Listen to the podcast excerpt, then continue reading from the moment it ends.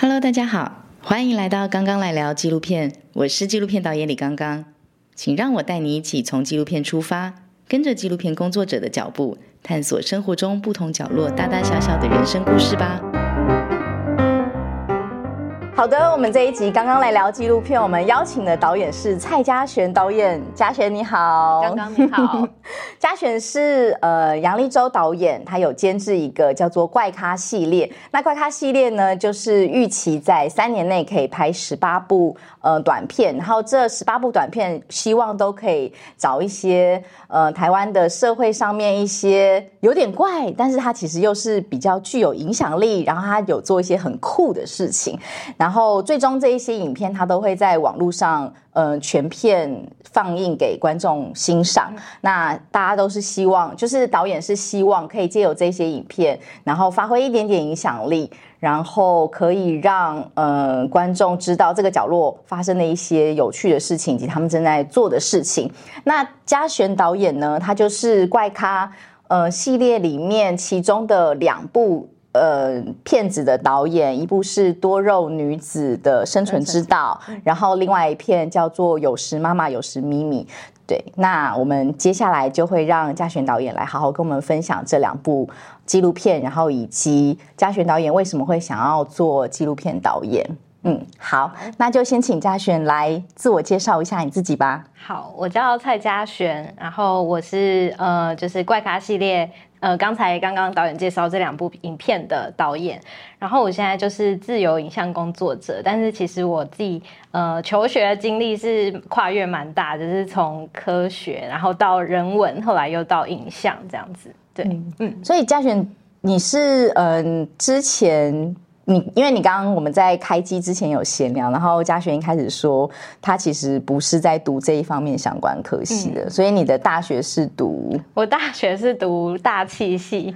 就是可以很不相关，然后又蛮冷门的，完全就是八竿子打不着。对对对，几乎。但是呃那时候会想要。呃，转变领域是因为我在大学的时候接触到性别的课程，然后就开始对社会啊、人文啊，然后女性主义啊、性别这些很有兴趣。嗯，对，所以就开始去接触一些相关的社团，然后也有去修这方面的课。嗯，对。那你记得你第一部看的纪录片，然后让你印象最深刻，然后开始影响你之后会想要从事纪录片的影片是什么？其实，在以前，嗯，比如说高中、大学以前都有看过纪录片，但是可能影响我想要开始走这一方面是，呃，之前大学修社会系的课，然后，呃，我记得那堂课是讲关于跨国。移动的那老师就给我们看很多纪录片，然后其中有一部是《踢婆工厂》，就是它是台湾的纪录片，然后是在讲一群菲律宾女工她们争取自己权益的故事。然后，但是呃，导演在拍这个片子的过程中就发现说，哎，其实里面也有很多，就是这些人里面有很多那个呃，就是女同志情侣这样子，所以就把他们的个人的这些爱情故事，然后跟这个他们争取权益的。这个呃，就是公呃，应该说劳权的事件结合，然后我就觉得这部片让我印象很深刻。对，然后也很喜欢，所以就就有萌发了想要拍纪录片的这个想法。所以这一个纪录片基本上是改变了你的一生呢。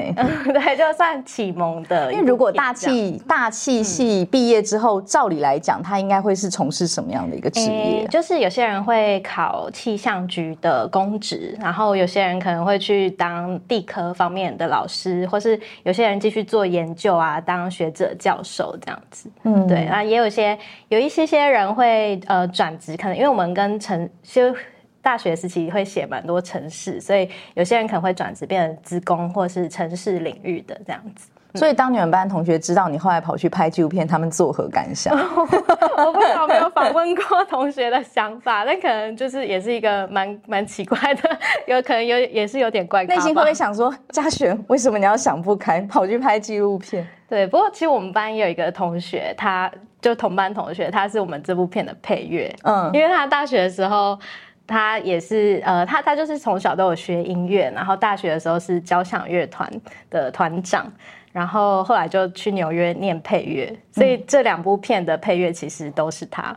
对，所以我们班也是蛮多这种，就是呃后来有发展自己的其他兴趣专长的。嗯，所以嘉璇大七系毕业之后，后来就去正大考了相关的硕士。嗯，对，就是呃传播研究所。嗯，那你的第一部纪录片就是在传播研究所那时候拍的吗？对，就是呃那时候要要拍诶，就是毕制，然后我就是选了一个呃跨性别者的故事，然后来拍作为我的呃毕业作品。嗯，叫做呃叫做《游移之声》。嗯，是不是因为第一部影响你很深的纪录片就是相关的这一类议题，所以其实让你有一点嗯潜移默化，所以在你可以拍自己壁纸的时候，你就也选了这样子的主题。诶，其实我觉得好像都是一部片要出来，好像就有点天时地利人和。就是其实因为我大学时期就接触蛮多性别的东西嘛，然后就上研究所也没有特别想说一定要拍这方面，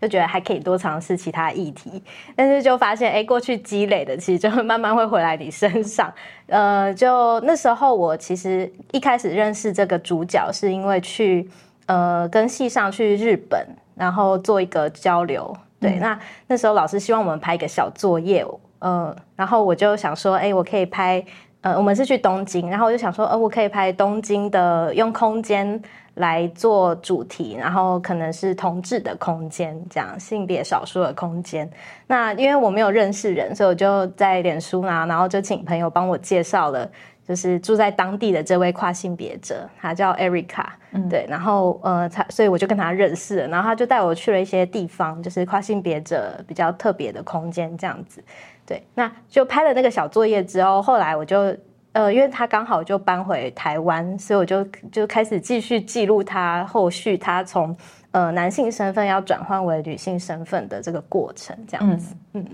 那部纪录片拍了多久？拍了两呃，花了两年，就是从拍摄到制作完成。对，都只有你一个人拍吗？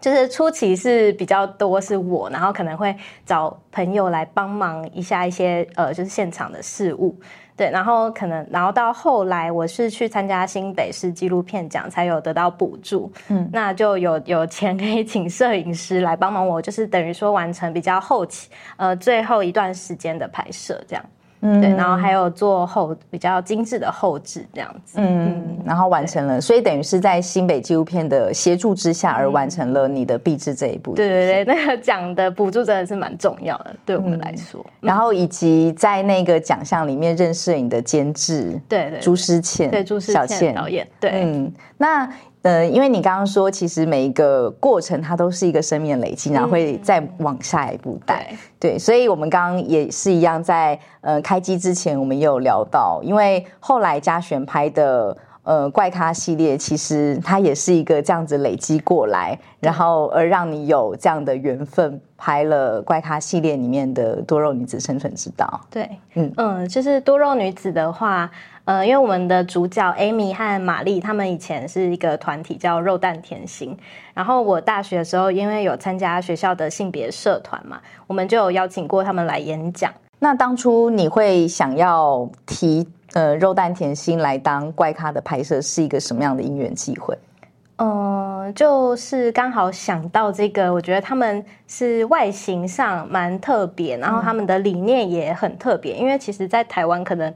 呃，还蛮不容易找到像他们这样子的，呃，就是争取身身体平权的的人这样子。对，因为可能中有一段时间有一些人出来为这些事情发声，但是他们真的是很容易遭受到一些网络的舆论霸凌啊，或是一些很很。就是很过分的身材跟性别上的歧视，对，所以就又又慢慢可能就退就消失了，退出了那个公众的视野。这样，那只有肉蛋甜心他们还还蛮久的，就是大概经营了四年。但蛮可惜的是，因为这个影片，嗯，听众朋友如果有兴趣的话，也是可以在网络上的怪咖系列呃频道都可以搜寻得到。然后在影片里面有提到，就是嘉璇拍摄的时机点。也算蛮巧合的，就是他们刚好在讨论要不要解散他们这个团体。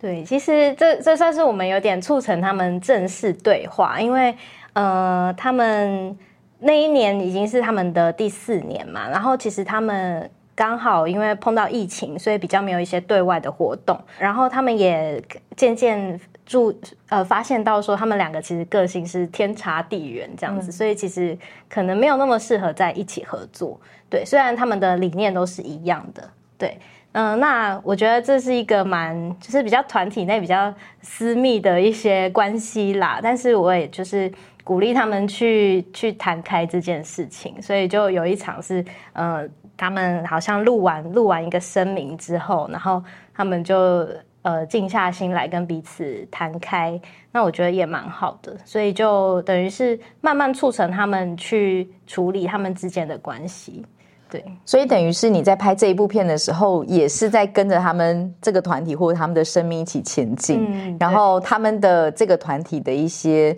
嗯，不管是和平的结束，或是中间的一些对话，其实嘉璇也是很间接的有参与在里面。对对，可以这样说。嗯，对，就是因为他们个性，嗯，可能就。一个就是非常像 Amy，她是非常外向活泼，然后呃，就是讲话比较直来直往，就是很直接。那可能玛丽就是比较内敛一点，然后含蓄，然后可能有些话就会呃比较保留这样子。那呃也是看到说他们关系是是这样，然后就会。嗯，就也是有点介入其中，就是鼓励他们两个去对彼此摊开，然后去谈去思考这个团体的未来。那他们后来就决定和平的，呃，就是解单解散单飞，对，但是还是各自为这个呃理理念在努力这样子。嗯，那现在你知道他们的后续发展各是如何吗？嗯，因为。Amy 她本身就是参与呃同志热线的工作，她本身就是工作人员，所以她一直还蛮活跃的，就是各式各样，就是不管是呃女同志啊，或是亲密关系啊，或是身体平权议题，她都是还蛮活跃在台面上的。对，然后就是演讲啊，什么都有。那玛丽的话，自己的工作是呃，就是也是跟女性有关的，就是跟数位暴力，呃，对女性啊权益有关的这种工作。对，所以呃，他之前是自己开了一个 IG 粉砖，因为他喜欢画画，他就是比较内敛、比较静的人，然后他就是喜欢画画，所以他有用他自己的插画绘图去表达一些他身为呃，就是呃，就是多肉女子遇到的一些。状况跟挑战，好像这部片在国高中放映蛮适合，然后大家回馈也不错，所以就比较常。如果有放映的场合，就也会邀请他们一起这样。嗯，确实是因为其实国高中它就是女生都是在发育的年纪，所以其实还蛮容易，可能身材会在那个时候可能会有一点肉肉的。那其实就对他们来讲，这个跟接受自己身体的过程。我觉得可能每个人都一样，就是是一个横跨整个生命的过程。就是他可能在国高中是很比较强烈，但是其实他们到呃，就是肉蛋甜心两位，他们到后面也就是即即便现在都已经成年很久了，但是他们可能都还是一直在。我看到的是说，他们两个是用不同的方式在接在与自己和解。然后像 Amy，她比较是呃对外就是。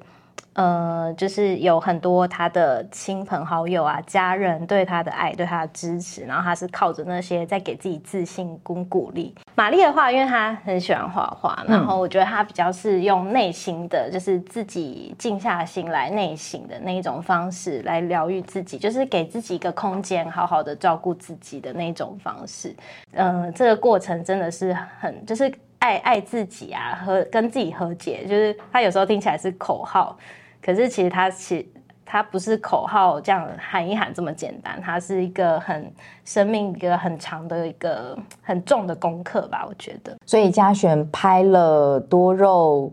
过没多久之后，又拍了第二部怪咖的短片，有时妈妈有时咪咪，这两部片相隔多久？嗯，那个呃多肉女子是二零二零年三月提出来的吧，然后大概花了一年就是上映这样子。然后呃，后来上映完，对，隔年三三月上映完，大概四月我就提出这个新的提案，然后我们就跟杨姐联络，就是关安之家的杨姐联络。这部片是我们花了九个月，从就是提案啊制作到呃完成呃完成整个制作这样子。那他讲的故事是呃在台北市的文山区，然后有一个地方叫关爱之家。嗯，那他这个机构，他呃这个地方是杨姐，那从一九八七年建立的。嗯，那杨姐她在这个关爱之家，大家都叫她咪咪，因为就是她就像大家的妈妈一样，就是咪咪就是妈咪的意思，这样。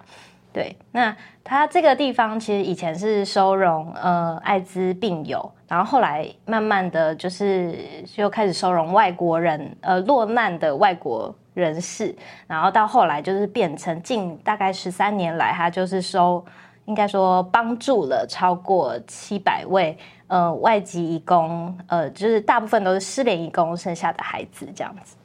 对，那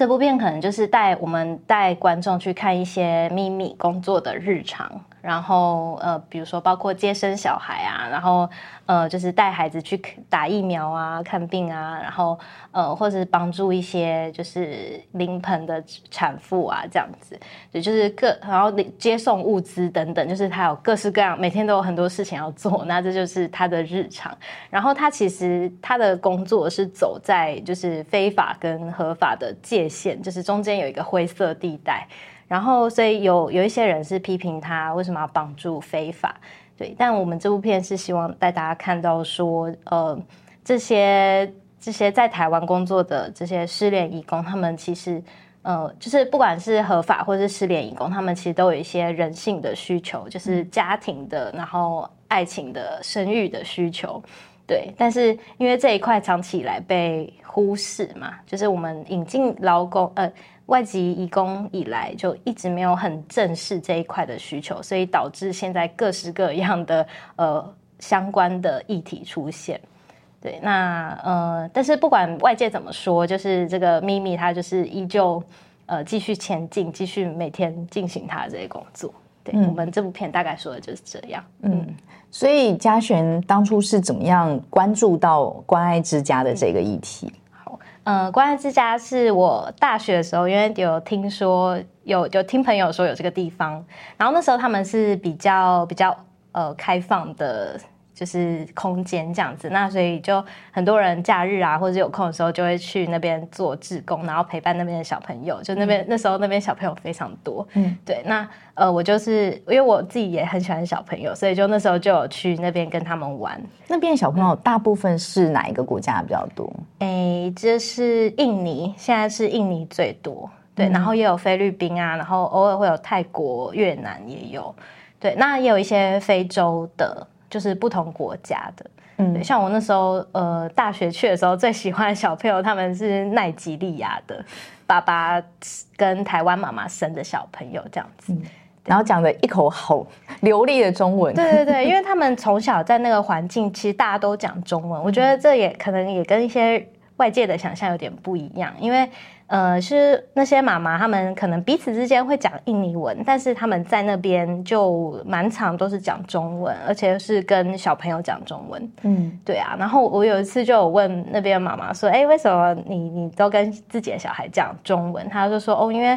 在台湾这边生活啊，就是所以就要讲中文这样子。嗯，好实际哦。对 对对，他们可能就是嗯回去才会教，有有有的会教他们一点点印尼文啊，有的可能就比较不会。那可能有的就是以后回国就要再想办法学印尼文这样。嗯嗯。所以你刚刚说你去那边当志工大姐姐。嗯，对，就是去陪他们玩这样。对啊，然后呃那时候并还没有很了解这些相关背后的议题，就是后来看一些呃关爱之下报道啊，或者是呃新闻这样子，然后也有也有做了两次采访的作业，对，然后就慢慢更了解他们呃这些为什么这边会有这么多小孩，嗯。嗯，对，所以后来。当怪咖想要再拍下一个作品的时候，你就想到了杨姐。对对对，因为我觉得杨姐她本身蛮怪咖，就是说她呃，就做善事的人很多，但是她是做，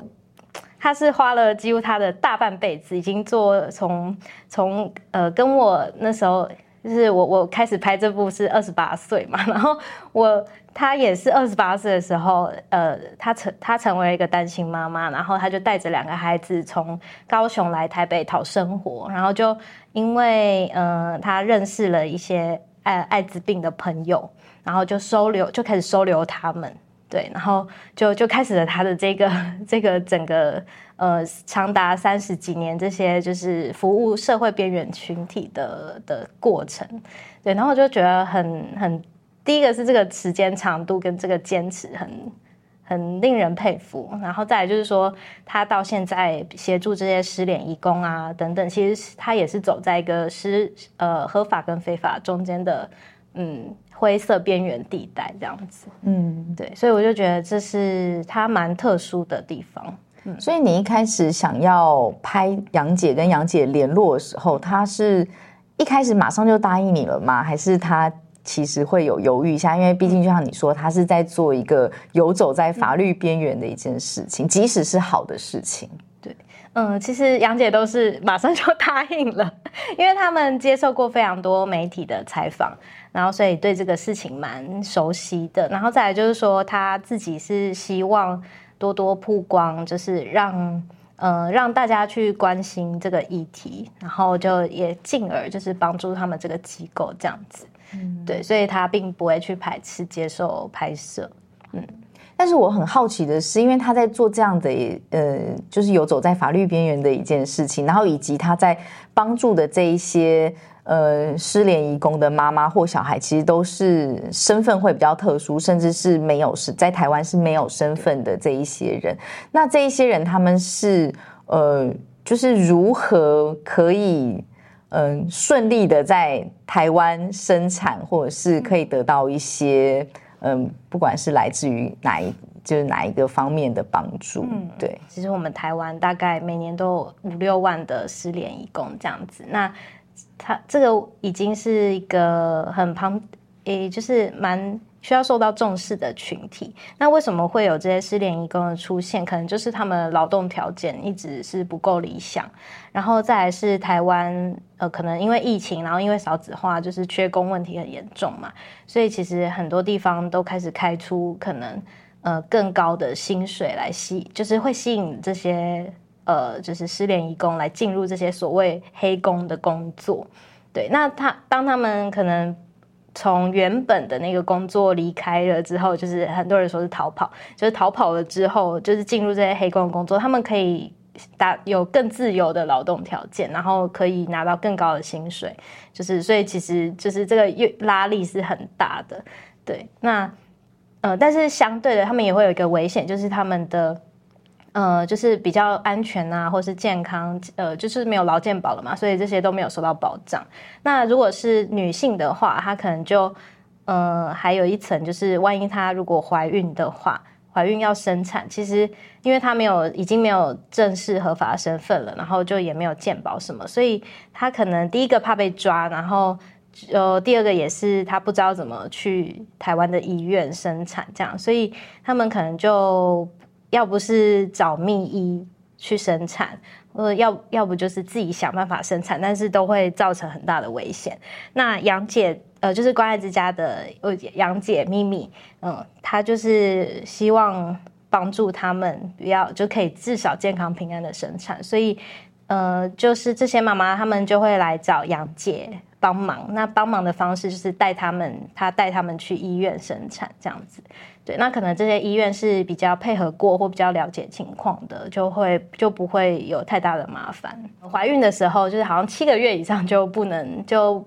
就不能遣返嘛，因为坐飞机会有风险，所以七个月以后他们就会来找杨姐，然后就杨姐就会请他们先去自首，然后她就会杨姐就会带他们去生产这样子。对，那生产结束之后，其实大部分妈妈可能就会自己带着孩子离开，就是。呃，就在另外去讨生活了这样子，对，所以蛮多，或是有一些是他他自己去，呃，就是去工作，但是小孩就是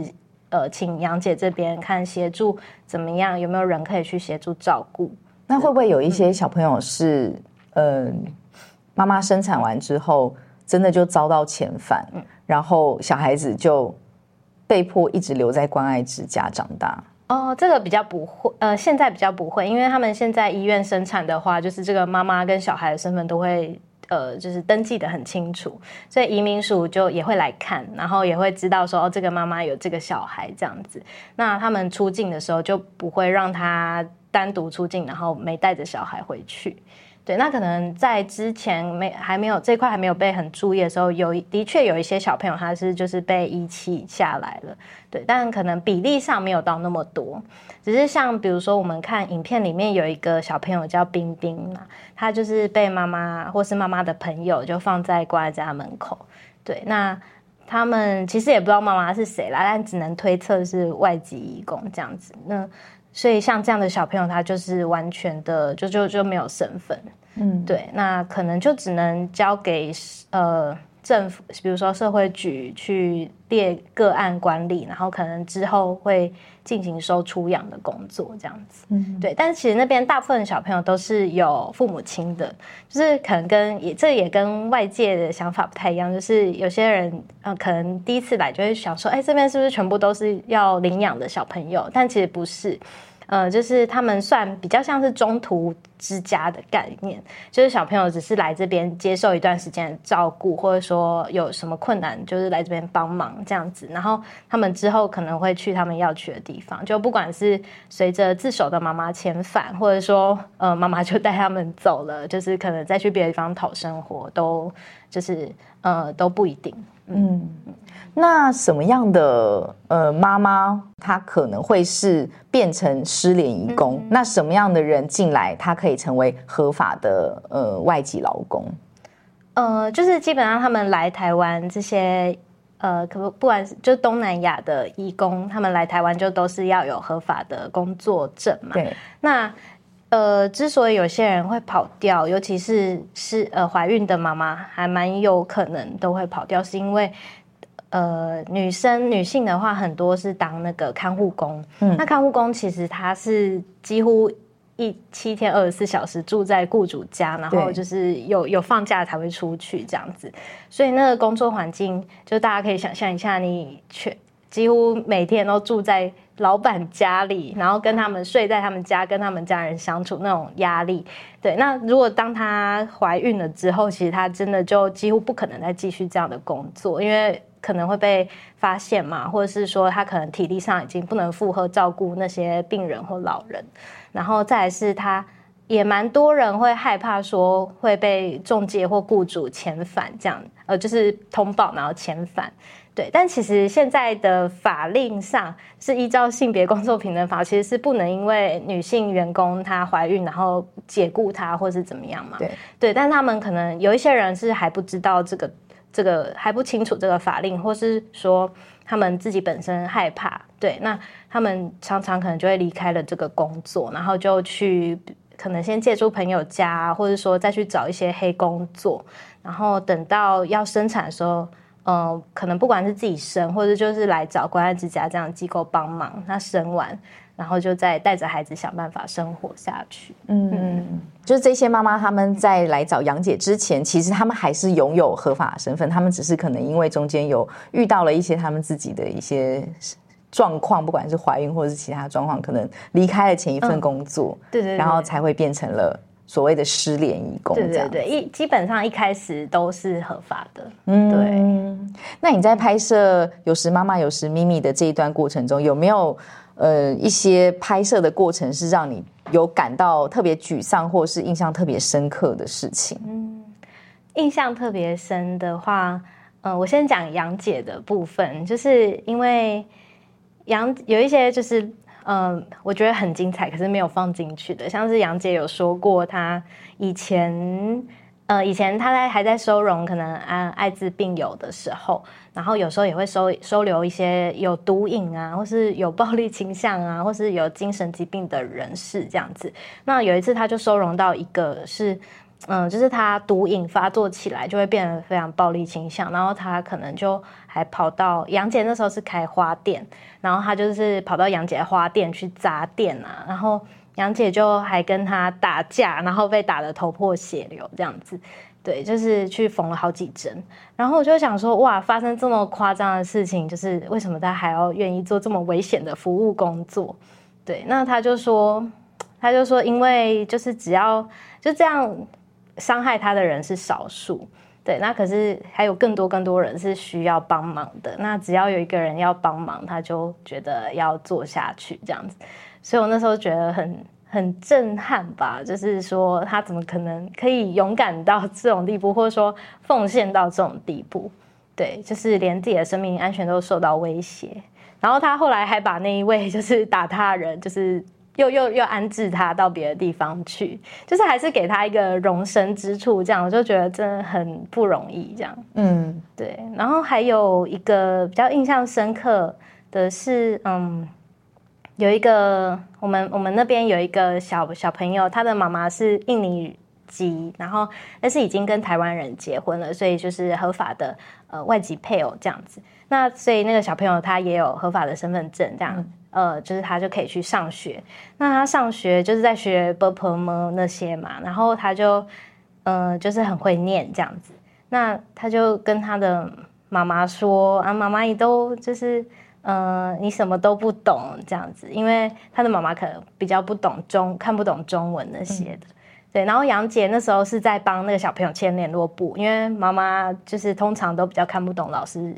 呃，或是联络簿上的东西，嗯，所以他就会帮忙一些这种已经在上小学的签联络簿。对，那那时候小朋友就讲这句话，然后就我们就看到妈妈脸色就有点变，就是可能也蛮难过，就是小朋友这样说他，对，但是好像又又是事实，嗯，然后就也没有办法说什么。那杨姐就帮忙缓颊说，哎，可是妈妈她妈妈她。会一些他自己的啊，就比如说他会讲印尼话，然后杨姐就不会讲啊，这样子，对他们就爱讲这个。然后杨姐就问那个妈妈说：“那你之后要不要去小学上那个有给外籍配偶的中文班？”这样，他就说：“好啊。”这样，对，就是有这么一段小小的。然后我觉得就是可以表现出现在，嗯，他们这群呃所谓新二，就是新移民的。呃，妈妈跟他们下一代之间的那种差异跟矛盾，我觉得蛮动人的。对，只是因为这次的篇幅没有办法把这个教比较属于教育啊，然后教养这一块放进去。嗯，对对对，所以就有印象这个。嗯，因为我自己在看《有时妈妈有时咪咪》的时候，我一开始就很震撼，因为一开始的时候，嘉雪你们就是在放妈妈生产的过程，你们在。拍那一场的时候是，嗯，它是很难拍摄吗？还是说，其实，在关爱之家这样的一个场景反而是很常见的？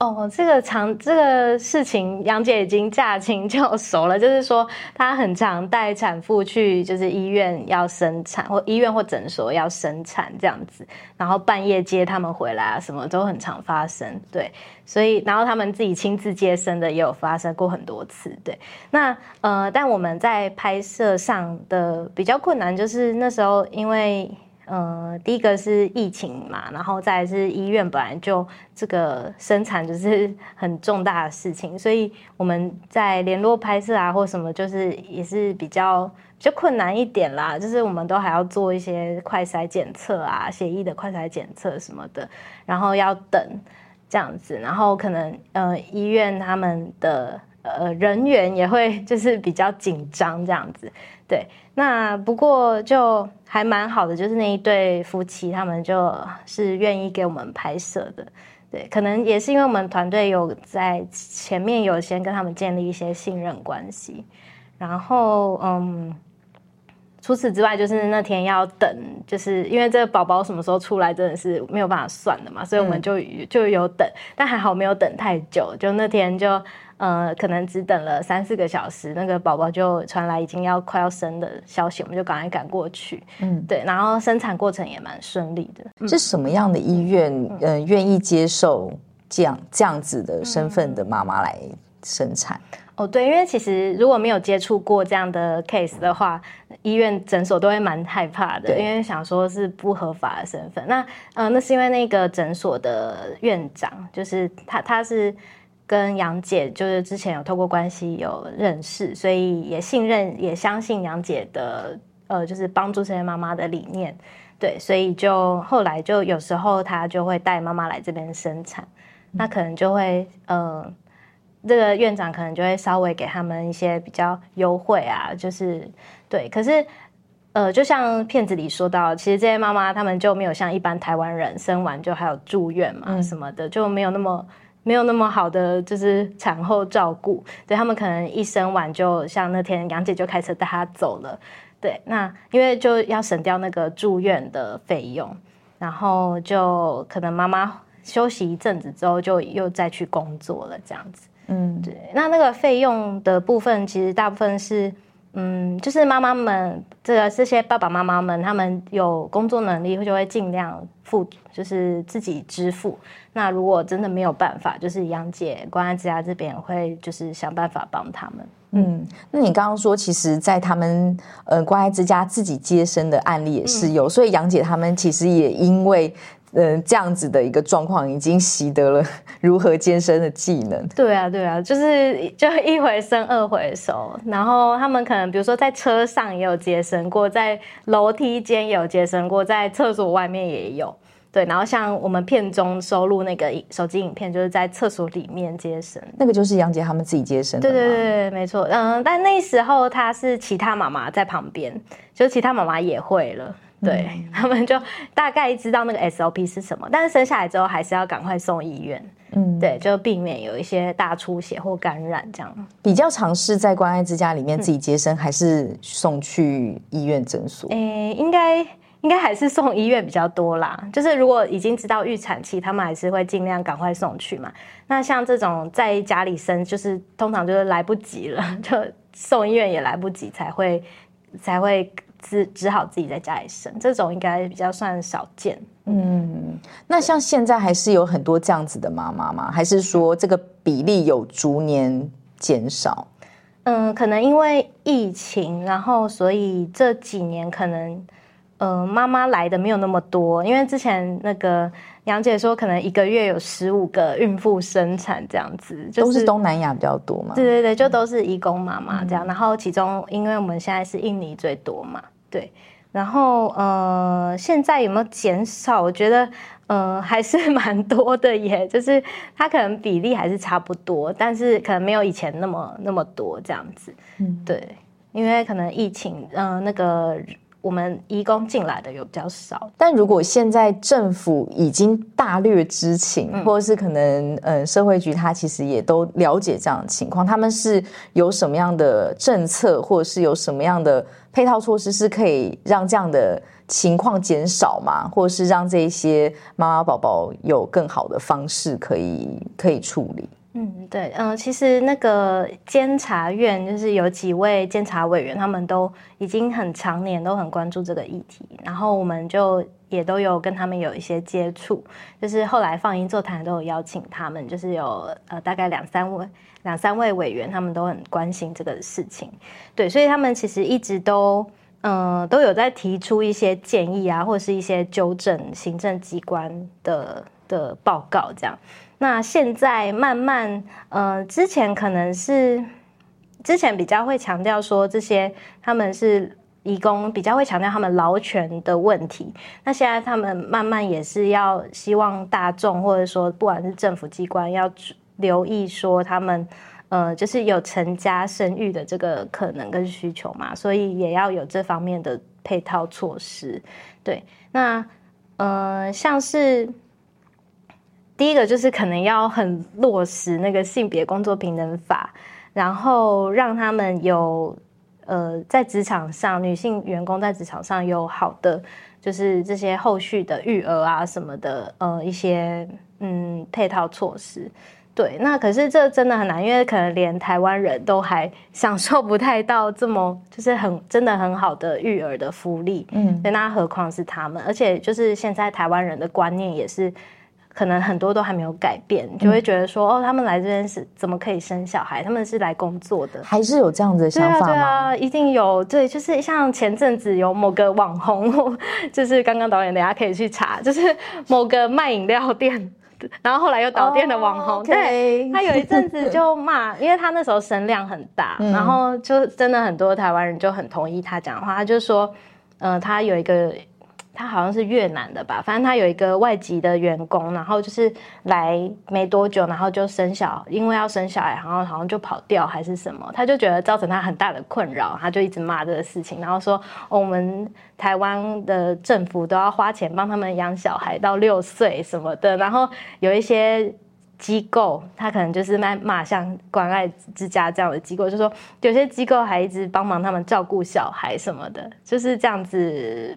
就有一点偏激的乱骂，然后就导我就看留言，就是真的很多台湾人很同意，就说哦，为什么他们来工作还要怀孕，然后为什么我们还要帮他们养小孩什么的？嗯，我觉得确实就是我们其实这后面牵涉到很多。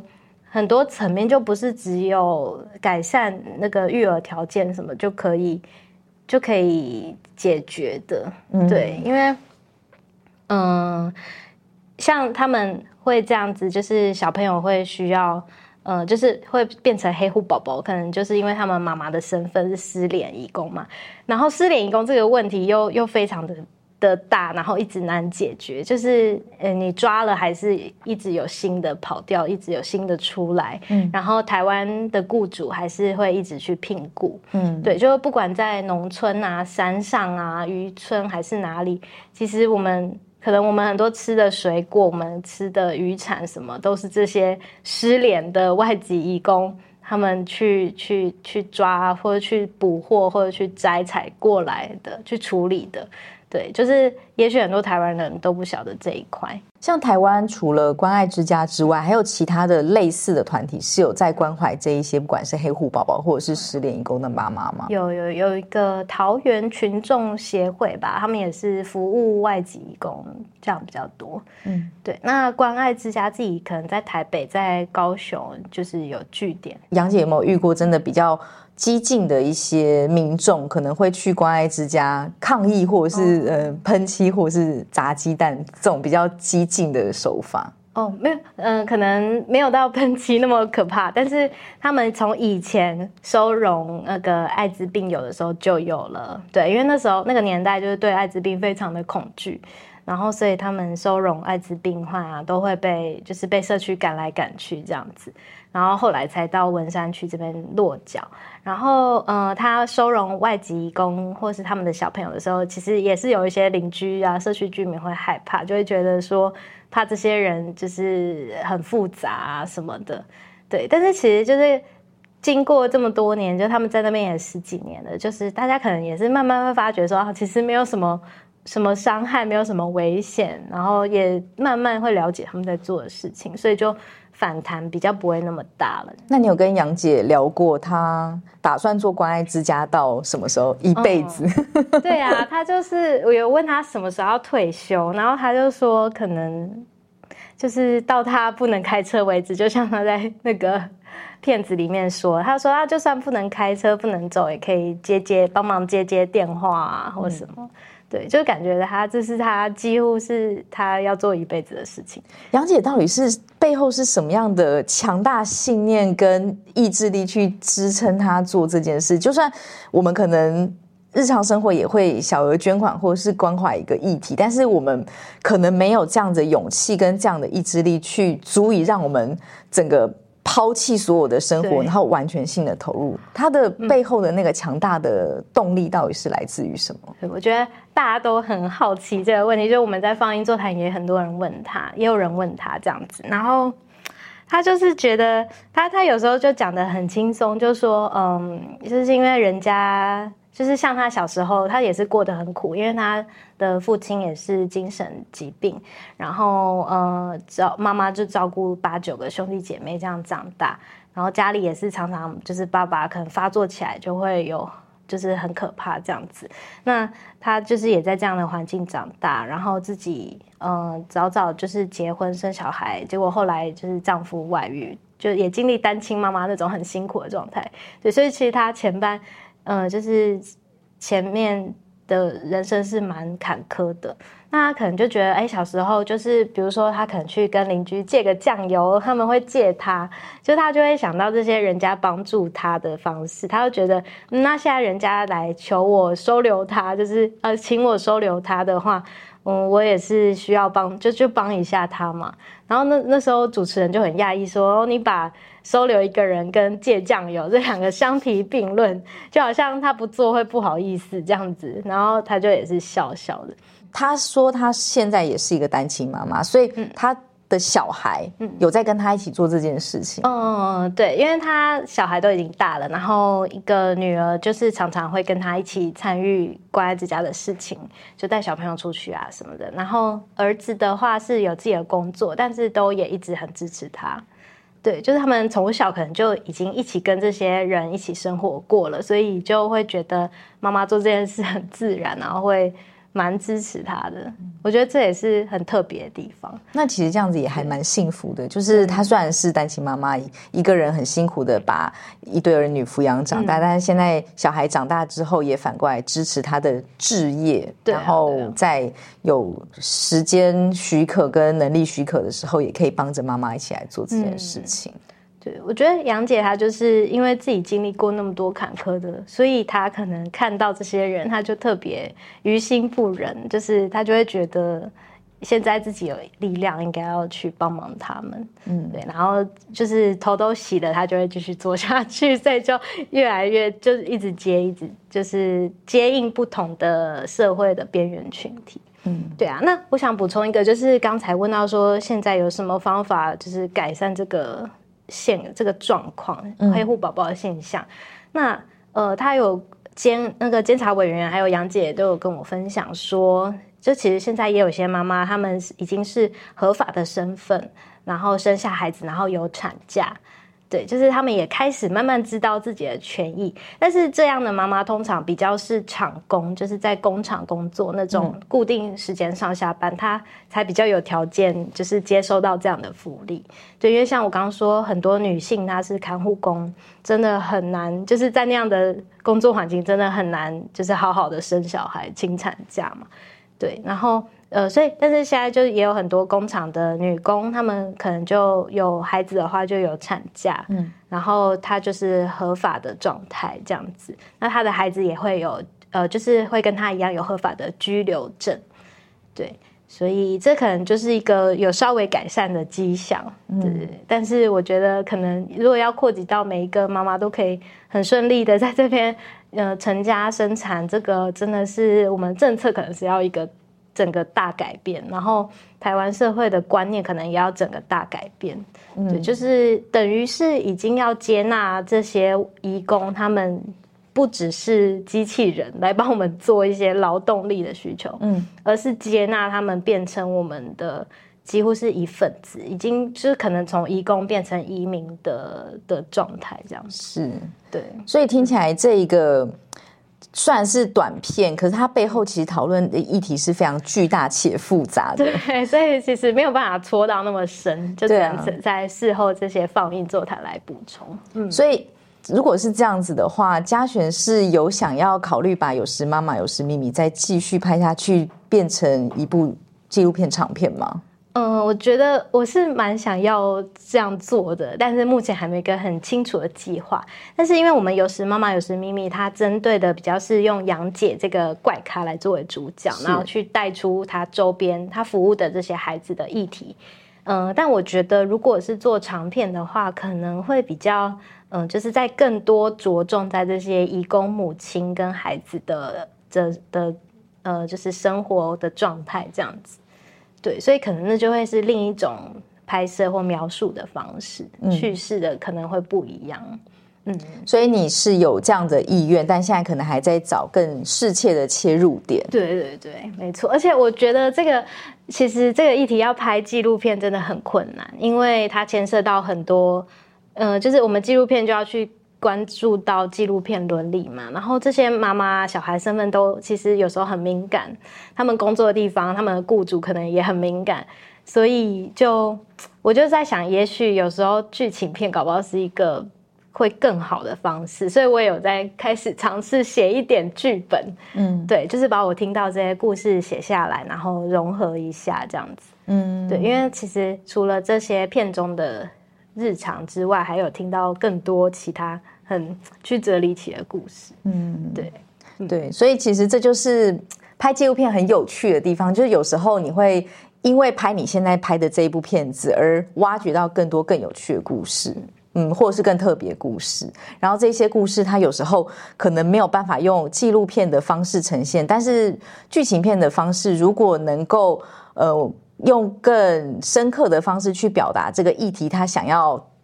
跟观众朋友分享的角度的话，其实也很 OK，对不对？就是只是说故事方式的不同。嗯，所以嘉璇导演接下来就除了想要把《有时妈妈有时咪咪》